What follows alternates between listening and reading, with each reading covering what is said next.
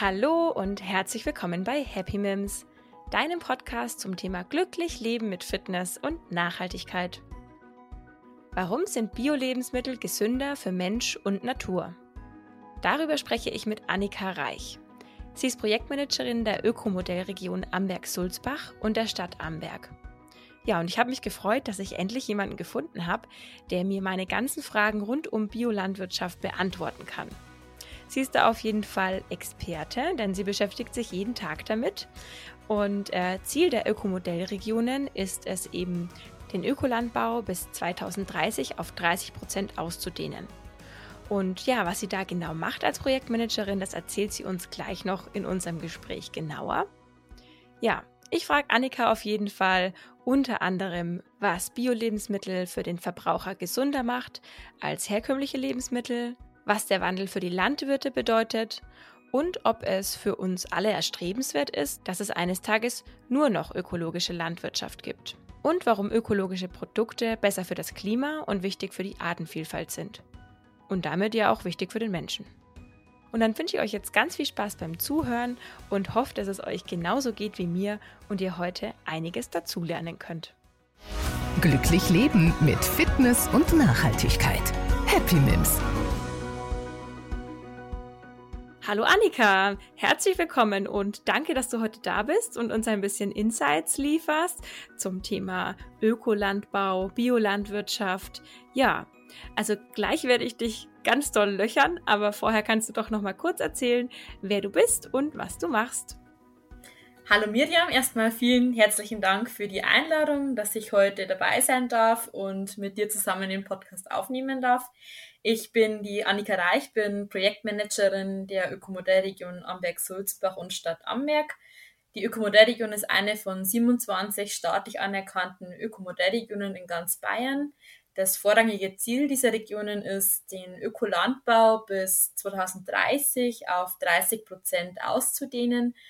Unsere Arbeit besteht hauptsächlich daraus, dass wir Landwirte mit Verarbeitern, Vermarktern, vernetzen, dass wir schauen, wo können wir regionale, bioregionale Wertschöpfungsketten aufbauen, wie können wir es schaffen, dass noch mehr Landwirte auf Biolandbau umstellen.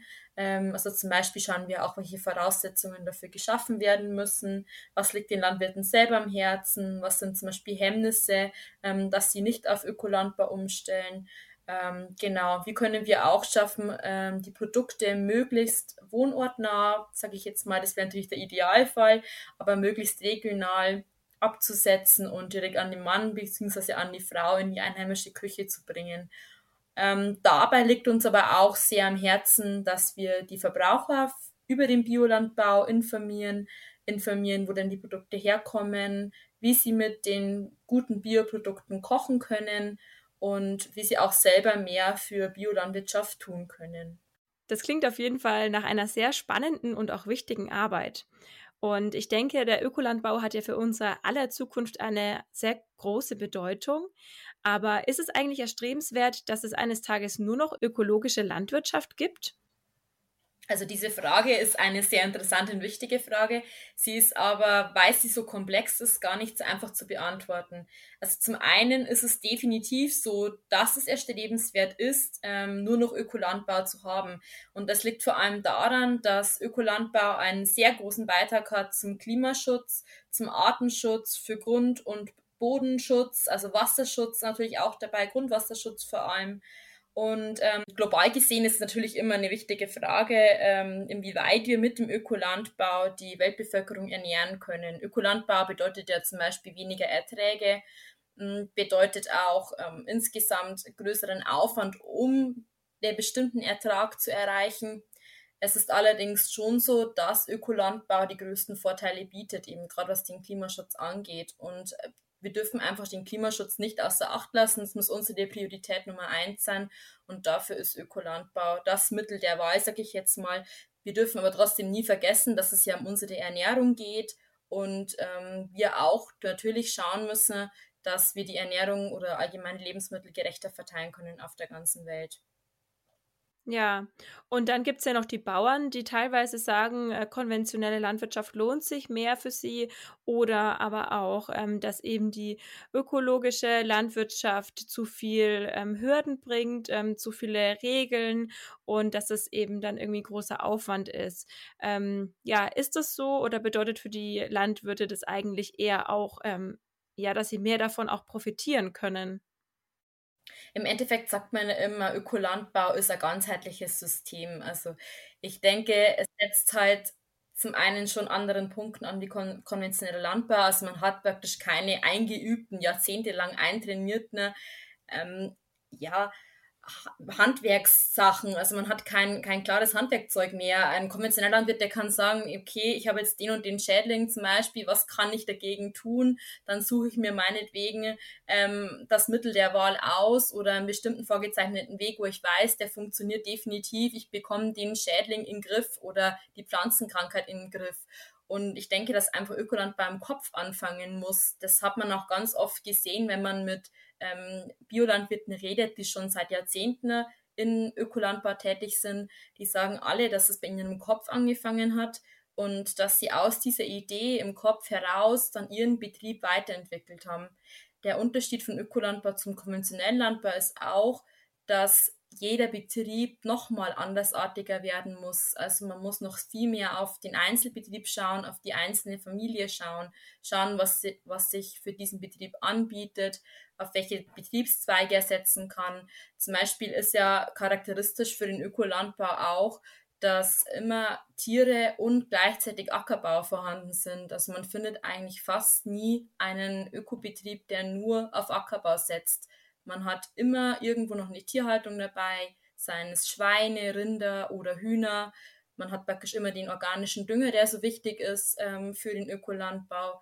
Ähm, Ausnahmen sind zum Beispiel natürlich Gemüsebetriebe, die haben selten Tiere dabei, beziehen aber meistens ihren organischen Dünger immer von anderen tierhaltenden Betrieben.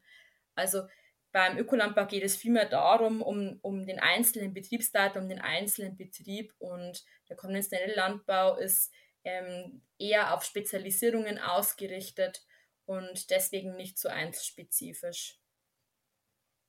Mhm. Du hast ja jetzt gerade schon äh, den Dünger erwähnt und dass eben dann die Bauern oft Tiere und äh, Pflanzen oder im Ackerbau betreiben. Das hat ja bestimmt auch viel mit dem Thema Kreislaufwirtschaft zu tun.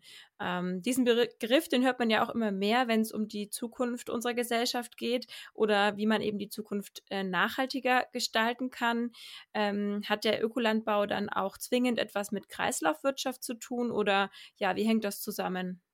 Genau, also wie du schon gesagt hast, Ökolandbau hat immer mit Kreislaufwirtschaft zu tun, ähm, bis auf wenige Ausnahmen, wie eben so Spezialbetriebe wie Gemüsebaubetriebe.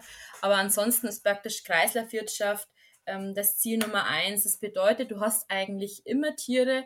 Die Tiere haben natürlich ihre Hinterlassenschaften. Diese nimmst du wiederum her, um deine Felder zu düngen. Und gleichzeitig baust du auf den Feldern zum einen eben das Tierfutter wieder an, ähm, aber auch die Lebensmittel für die Menschen in deinem Umkreis im Idealfall. Und es ist dann auch so, dass du immer eine Obergrenze hast für die Tierhaltung. Das heißt, du kannst nicht unendlich viele Tiere halten, sondern hast den Viehbesatz, also so nennen wir das jetzt als Fachausdruck, ähm, hast du immer an die Fläche gekoppelt. Also du hast immer im Ökolandbau schwer eine Möglichkeit, Futter zuzukaufen, dass du da, da du hohe Regeln erfüllen musst. Das heißt, es muss ähm, im Idealfall natürlich von Ökobetrieben kommen. Jetzt kann es natürlich passieren, wie in den letzten Jahren, wenn wir eine sehr starke Trockenheit haben, dass schwer Ökofutter verfügbar ist. Da gibt es dann auch wieder eine Ausnahmeregelung, dass du konventionelles Futter zukaufen darfst. Aber das ist wirklich nur im Ausnahmefall. In der Regel ist es eben so, dass du dein Futter zum größten Teil selber anbaust und dann natürlich begrenzt bist und deswegen auch nur eine begrenzte Anzahl an Tieren hast.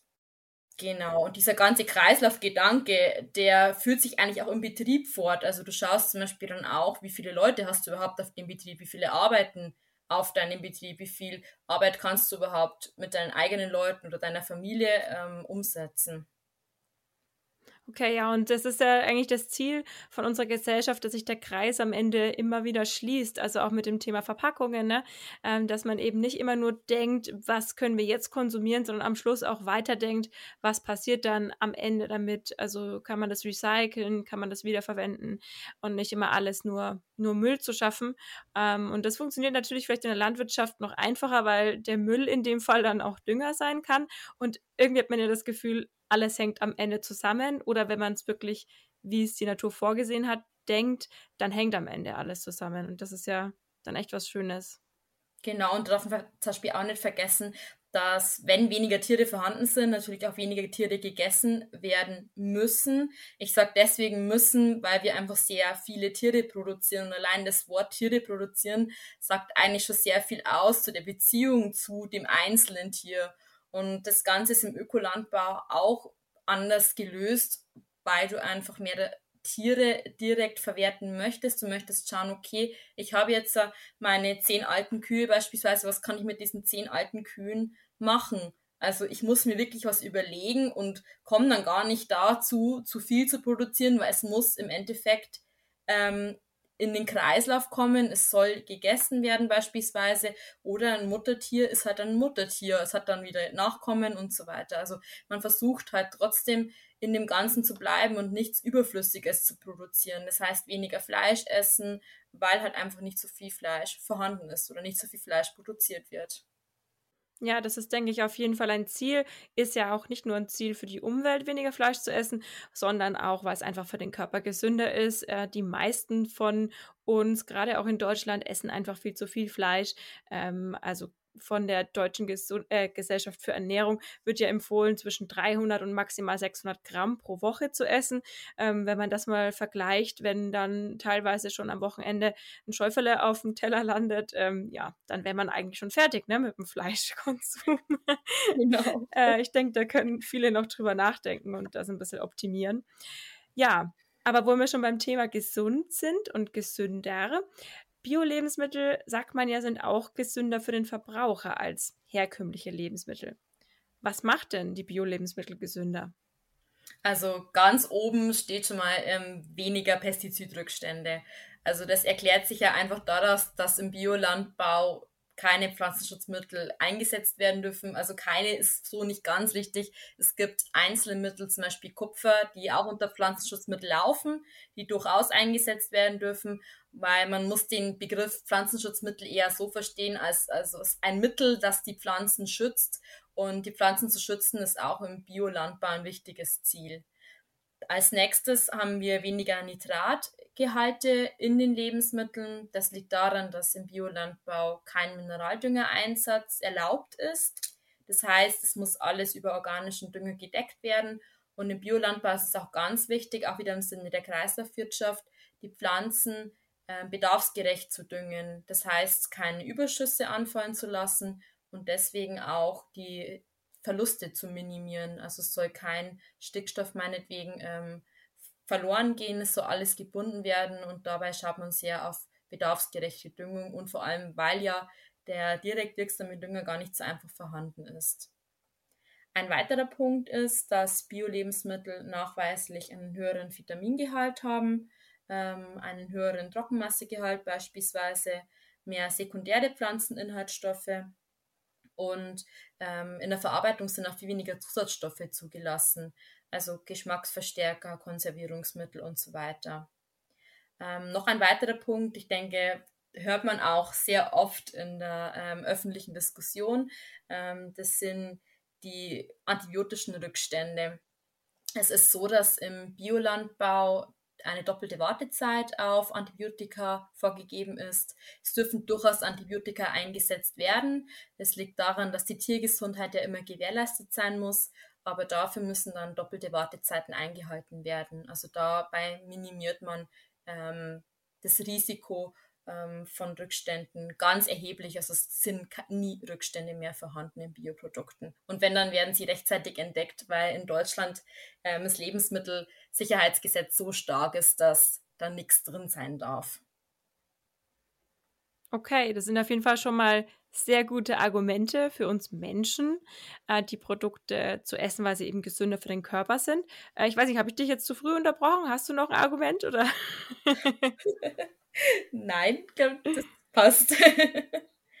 okay, weil dann komme ich jetzt nämlich gleich zu den nächsten Argumenten. Und zwar Argumente fürs Klima.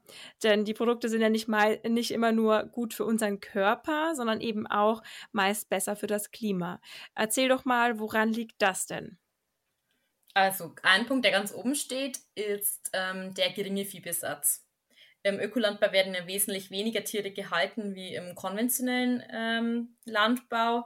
Das liegt an dem Kreislaufgedanken wieder. Also wir schon wieder dahin kommen, dass eigentlich im Ökolandbau alles irgendwie zusammenhängt und alles voneinander abhängt und einander bedingt. Ähm, das nächste ist, dass kein Mineraldünger ja eingesetzt werden darf. Mineraldünger unterliegt einem sehr hohen energetischen Umsatz. Also immer wenn du zum Beispiel Stickstoffdünger herstellen willst, brauchst du schon mal viel Energie, um überhaupt den Dünger herzustellen. Also das ist schon mal ein Punkt, wo man sagt, okay, man kann ähm, da ansetzen auf den Mineraldüngerverzicht. Ähm, das nächste ist, ähm, warum Ökolandbau besser fürs Klima ist, ähm, da Ökolandbau ein Klimaschützer ist. Ähm, nämlich deswegen, ähm, weil im Ökolandbau sehr viel mehr für äh, Erosions- und Hochwasserschutz getan wird. Das liegt daran, dass im Ökolandbau eine lange Bodenbedeckung wichtig ist über den Winter, um eben Nährstoffverlusten oder Wasserverlusten vorzubeugen. Des Weiteren ähm, werden sehr viele Leguminosen angebaut, um eben den Stickstoff an die Pflanze zu bringen. Also Leguminosen sind stickstofffixierende Pflanzen. Ähm, ein weiterer Punkt ist die weiten großen Fruchtfolgen, die im Ökolandbau sehr wichtig sind. Da es nur so erreicht werden kann, gute Erträge zu erzielen und auch die Pflanzen möglichst gesund zu erhalten. Als, sage ich mal, Mittel der Wahl im Ökolandbau ist vor allem das Kleegras. Klee ist eine Leguminose, wie ich vorher schon gesagt habe, eine stickstofffixierende Pflanze. Das heißt, sie fixiert Stickstoff aus der Luft und ähm, bindet ihn im Boden und macht ihn so für die Pflanzen gut verfügbar. Es ist sozusagen eine düngerproduzierende Pflanze. Ähm, Kleegras bringt aber nicht nur Stickstoff, sondern auch trägt auch zum Humusaufbau bei. Und wie wir vielleicht schon gehört haben oder wie schon viele von euch gehört haben, ähm, wird im Humus ja auch CO2 gebunden, im Boden CO2 gebunden und dadurch trägt der Ökolandbau ähm, stark zum Klimaschutz bei. Ich habe es vorher ganz am Anfang schon mal angesprochen, auch Grundwasserschutz spielt eine wichtige Rolle. Ähm, wir haben ja alle die trockenen Jahre erlebt und wissen deswegen immer mehr, wie wichtig Grundwasser eigentlich ist oder wie wichtig das Wasser eigentlich ist, das aus der Leitung kommt. Und dadurch, dass Ökolandbau auf Pflanzenschutzmittel verzichten muss, ähm, wird auch das Risiko von Abbauprodukten im Boden erheblich minimiert und auch vorhandene Abbauprodukte im Boden, also aus den letzten Jahrzehnten von intensiver Landwirtschaft, erheblich ähm, verringert. Und ich habe ja vorhin kurz das Thema Hochwasserschutz auch angesprochen. Vor allem die Regenwürmer sind im Ökolandbau ein ganz wichtiger Bestandteil. Ähm, Regenwürmer graben ja ihre Röhrchen durch den ganzen Boden ne? und diese Röhrchen tragen dazu bei, ähm, dass Wasser unter anderem auch schneller versickert.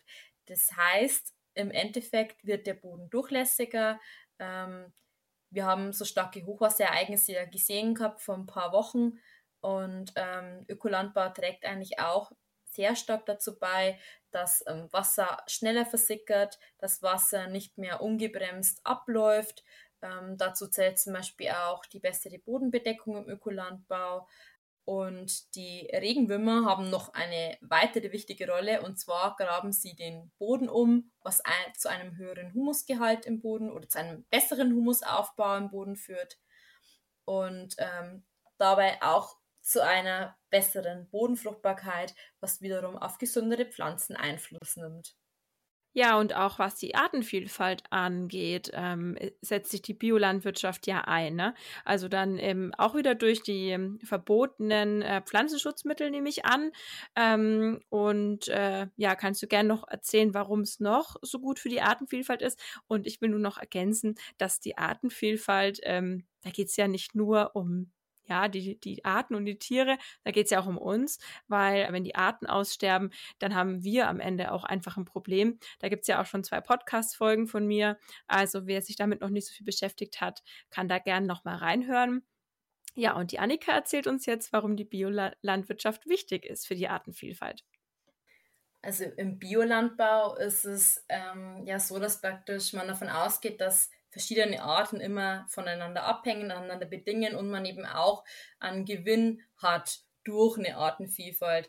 Das heißt zum Beispiel, wenn ich Insekten fördere oder blütenbestäubende Insekten fördere, habe ich gleichzeitig auch eine höhere Bestäubungsleistung an meinen eigenen Pflanzen. Also ich trage indirekt zur Fruchtbarkeit bei, wenn ich Blüten oder blütenbringende Kulturen anbaue beispielsweise. Ähm, ein weiterer Grund ist der Verzicht auf Herbizide. Das bedeutet alles, was meine Unkräuter, wie es im Allgemeinen ähm, beschimpft ist, oder wir sagen lieber Beikräuter, abtöten würde. Ähm, darauf verzichte ich und mache mir im Endeffekt wieder den, ähm, ja, den positiven Sinn von den Kräutern zunutze. Zum Beispiel, indem ich andere Insekten anzieht, die dann wieder für mich Pflanzenschutz betreiben, zum Beispiel Marienkäfer mit Blattläusen und so weiter. Ich denke, wir kennen alle so positive Beziehungen von ähm, verschiedenen In Insekten untereinander.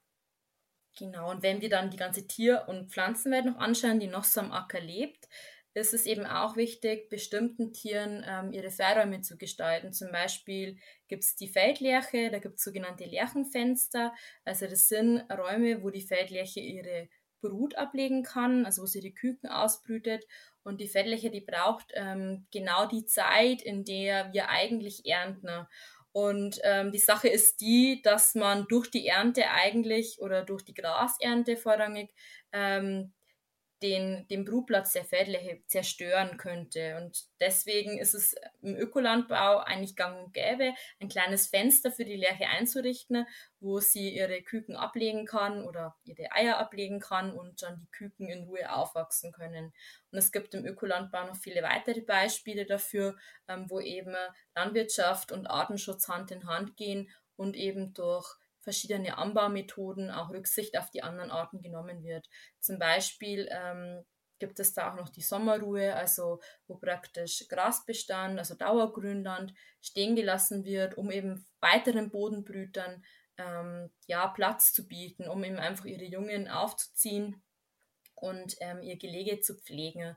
Ähm, den Platz hätte sie normalerweise eher nicht oder wird eher zurückgedrängt, wenn eben die Wiesen öfter geschnitten werden.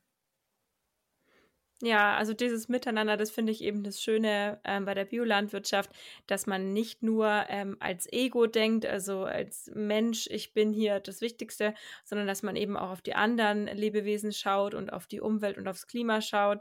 Deswegen ähm, finde ich das einfach ein super Ansatz und ich hoffe, dass das noch mehr zu Normalität wird. Aber es ist ja auch schön, dass es dann Menschen gibt äh, wie dich, die sich dafür einsetzen. Und ja, jetzt äh, sind wir hier überzeugt, Bio kaufen zu wollen. Aber dann gibt es ja jetzt ganz viele verschiedene Bio-Siegel. Das ist ja dann teilweise ein bisschen ein Dschungel, ähm, weil man ja auch weiß, dass äh, verschiedene Bio-Siegel verschiedene Auflagen mit sich bringen. Ähm, kann man dann davon ausgehen, dass jedes Bio-Siegel gut ist oder gibt es wirklich gravierende Unterschiede? Also es ist auf jeden Fall jedes Biosiegel gut. Es gibt in Deutschland ähm, einen Warnsiegel-Dschungel, sage ich jetzt mal. Ähm, die bekanntesten sind wohl Bioland, Naturland und Biokreis. Die sind relativ gleich ähm, von den Vorgaben her, sind eigentlich für sehr viele Landwirte auch umsetzbar.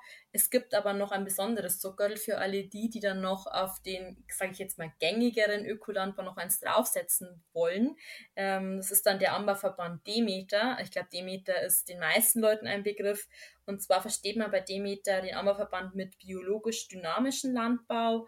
Ähm, und das ist dann schon nochmal eine härtere Schiene, sage ich jetzt mal. Also die Vorgaben sind um einiges schärfer, beispielsweise nochmal ein größeres Platzangebot im Vergleich zu den am Anfang genannten ähm, Verbänden, ähm, aber auch noch viele weitere Vorgaben, zum Beispiel hörnertragende Milchkühe.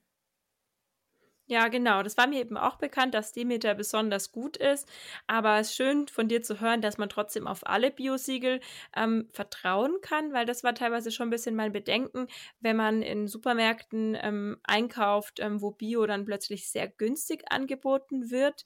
Ähm, muss jetzt hier keine Namen nennen, aber man bekommt es ja mit, dass so ähm, Discounter oder eben so große Ketten das dann plötzlich ganz günstig anbieten.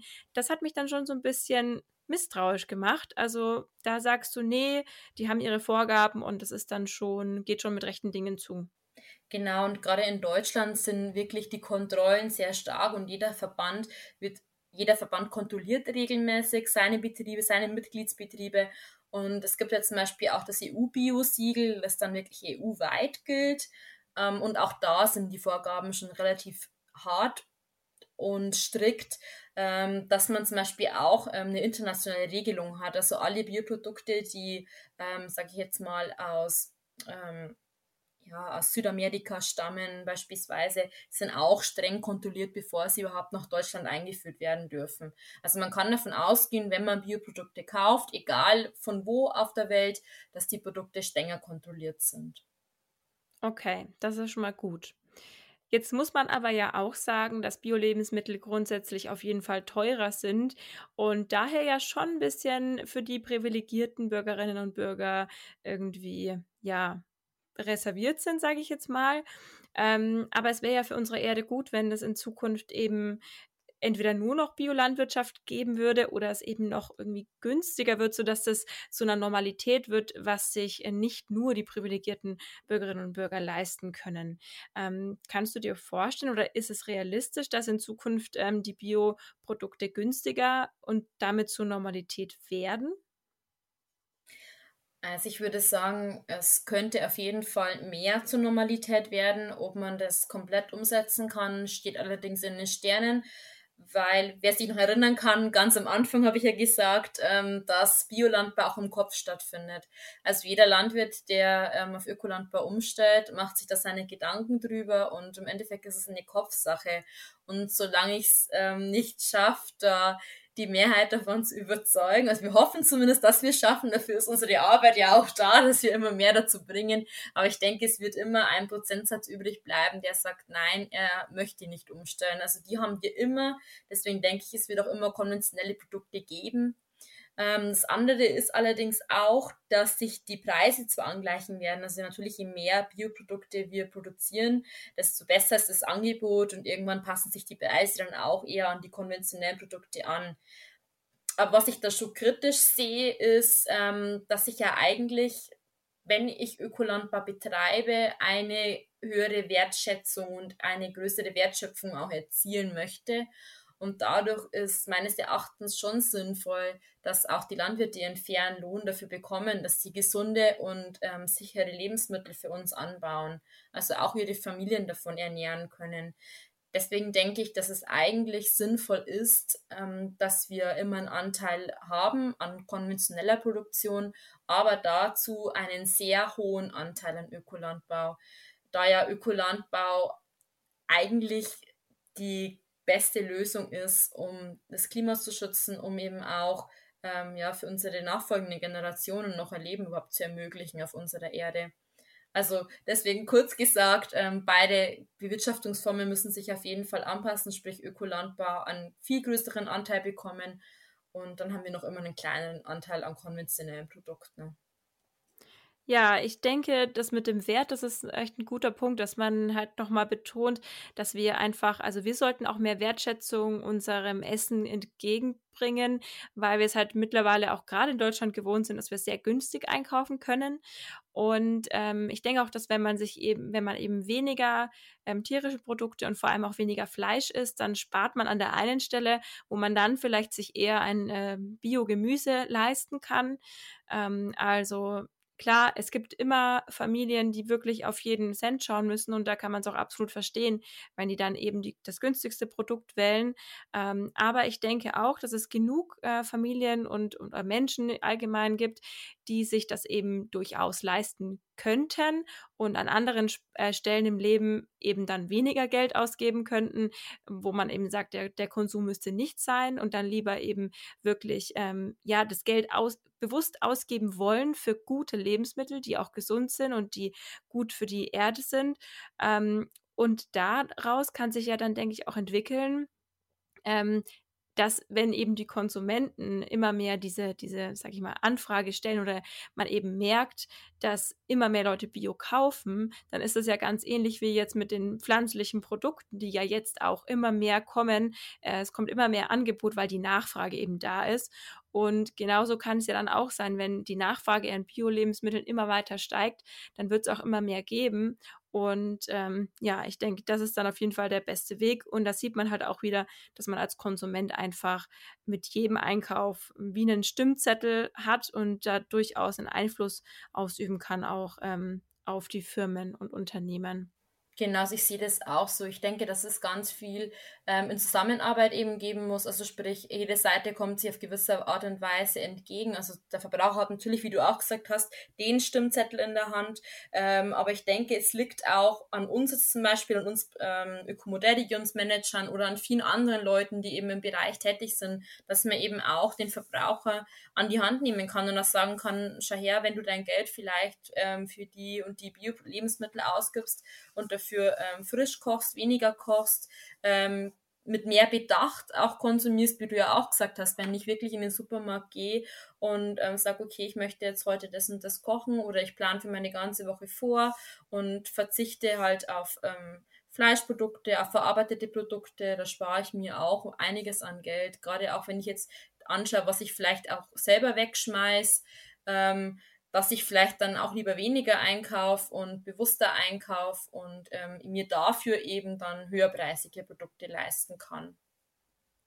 Ja, genau. Ja, super, Annika. Ich bin total happy. Du hast dir echt richtig spannende Sachen erzählt. Und ähm, hast du noch irgend, willst du noch irgendwas loswerden, was du noch nicht loswerden konntest? Ich möchte auf jeden Fall ähm, gerne loswerden, dass es wichtig ist, dass ähm, jeder Verbraucher ähm, es immer in der Hand hat, ähm, was er konsumiert und von wem er es vor allem konsumiert. Ich denke, es wäre wichtig, wenn wir wieder mehr ins Gespräch kommen. Das betrifft sowohl die Landwirte, aber natürlich auch ähm, die Leute draußen ähm, in den Supermärkten, ne, dass man sich austauscht und sieht, okay, wo liegen denn überhaupt die Hemmnisse? Ähm, wie kann ich es schaffen, ähm, mehr von Landwirt vor Ort einzukaufen? Wie kann ich schaffen, dass mehr Leute Bioprodukte kaufen? Was kann ich tun, um vielleicht auch als Betrieb ähm, mehr Raum für Austausch zu schaffen? Also jeder, der, ähm, denke ich, mit einem Landwirt ins Gespräch kommen möchte, das gilt vor allem für unsere Biolandwirte auch, die wir betreuen, ähm, kann dies jederzeit tun und kann jederzeit den Austausch suchen. Ja, schön. Dann danke ich dir ganz herzlich für deine Zeit, Annika. Hat mir richtig viel Spaß gemacht und ähm, dann wünsche ich euch weiterhin viel Erfolg und bis bald mal. Vielen Dank. Bis bald. Ciao.